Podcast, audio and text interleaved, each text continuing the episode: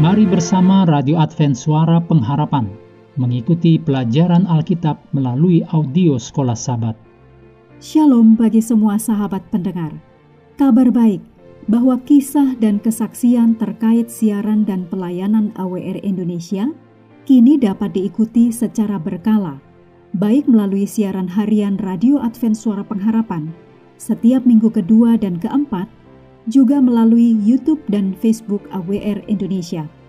Terima kasih banyak untuk yang sudah menyampaikan dan masih terbuka bagi Anda semua untuk segera SMS atau telepon ke nomor AWR di 0821 1061 1595 atau di nomor 0816 1188 302 untuk WhatsApp dan Telegram.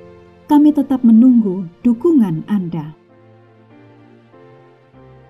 Selanjutnya kita masuk untuk pelajaran hari Minggu tanggal 31 Juli. Judulnya Roh Kebenaran. Mari kita mulai dengan doa singkat yang didasarkan dari Yakobus 1 ayat 12. Berbahagialah orang yang bertahan dalam pencobaan, sebab apabila ia sudah tahan uji, ia akan menerima mahkota kehidupan yang dijanjikan Allah kepada barang siapa yang mengasihi Dia. Amin.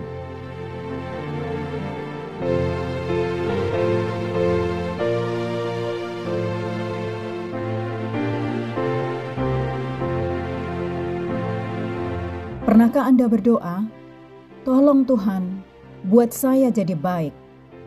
Tetapi sepertinya sedikit berubah Bagaimanakah mungkin kita bisa berdoa agar kuasa Allah yang mengubahkan bekerja di dalam kita, tetapi hidup kita tampaknya tetap sama? Kita tahu bahwa Allah memiliki sumber daya supernatural yang tidak terbatas, yang Dia tawarkan dengan penuh semangat dan cuma-cuma kepada kita. Kita benar-benar ingin memanfaatkan itu semua namun, hidup kita tampaknya tidak berubah dengan cara yang sesuai dengan apa yang Allah tawarkan.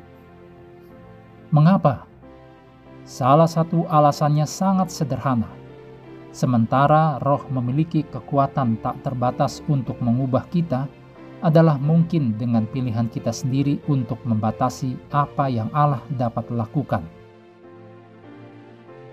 Anda perlu membaca Yohanes 16 ayat 5 sampai 15 tentang pekerjaan penghibur, yaitu Roh Kudus. Dalam perikop ini, Yesus menyebut Roh Kudus sebagai roh kebenaran. Dicatat dalam Yohanes 16 ayat 13. Apakah yang dilakukan Roh Kudus bagi kita? Sementara Roh Kudus dapat membawa kepada kita kebenaran tentang keberdosaan kita, Roh Kudus tidak dapat membuat kita bertobat. Roh Kudus juga dapat menunjukkan kepada kita kebenaran terbesar tentang Allah. Tetapi Roh Kudus tidak dapat memaksa kita untuk percaya atau menurutinya.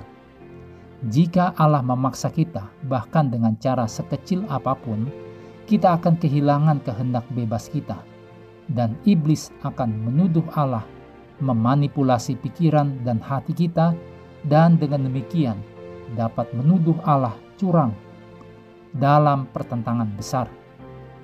Ketika pertentangan besar timbul di surga, Bapa kita tidak memaksa iblis atau malaikat mana pun untuk percaya bahwa diri Bapa adalah baik dan adil, atau memaksa para malaikat untuk bertobat. Dan di Taman Eden, ketika begitu banyak yang dipertaruhkan lagi, Allah membuat kebenaran tentang pohon di tengah taman menjadi sangat jelas tetapi tidak mencegah Hawa dan Adam untuk menggunakan kehendak bebas mereka untuk tidak menurut. Allah tidak akan melakukan yang berbeda dengan kita sekarang ini. Jadi, Roh menyajikan kebenaran tentang Allah dan dosa, dan kemudian berkata, "Mengingat apa yang telah kutunjukkan kepadamu, apa yang akan kamu lakukan sekarang?" Sama halnya ketika kita berada di dalam cawan lebur. Kadangkala cawan lebur itu ada justru karena kita belum menuruti atau belum bertobat dari dosa-dosa kita. Agar Bapa kita bekerja dalam hal yang seperti itu, kita harus secara sadar memilih untuk membuka pintu pertobatan dan penurutan, agar kuasa Allah masuk dan mengubah kita. Keyakinan apakah yang telah roh kebenaran bawa kepada Anda baru-baru ini? Seberapa baik Anda mendengarkan suara roh kudus? Dan yang paling penting, Pilihan apakah yang Anda buat dengan kehendak bebas Anda? Mengakhiri pelajaran hari ini, mari kembali kepada ayat hafalan kita, Kolose 1 ayat 29. Itulah yang kuusahakan dan kupergumulkan dengan segala tenaga sesuai dengan kuasanya yang bekerja dengan kuat di dalam aku.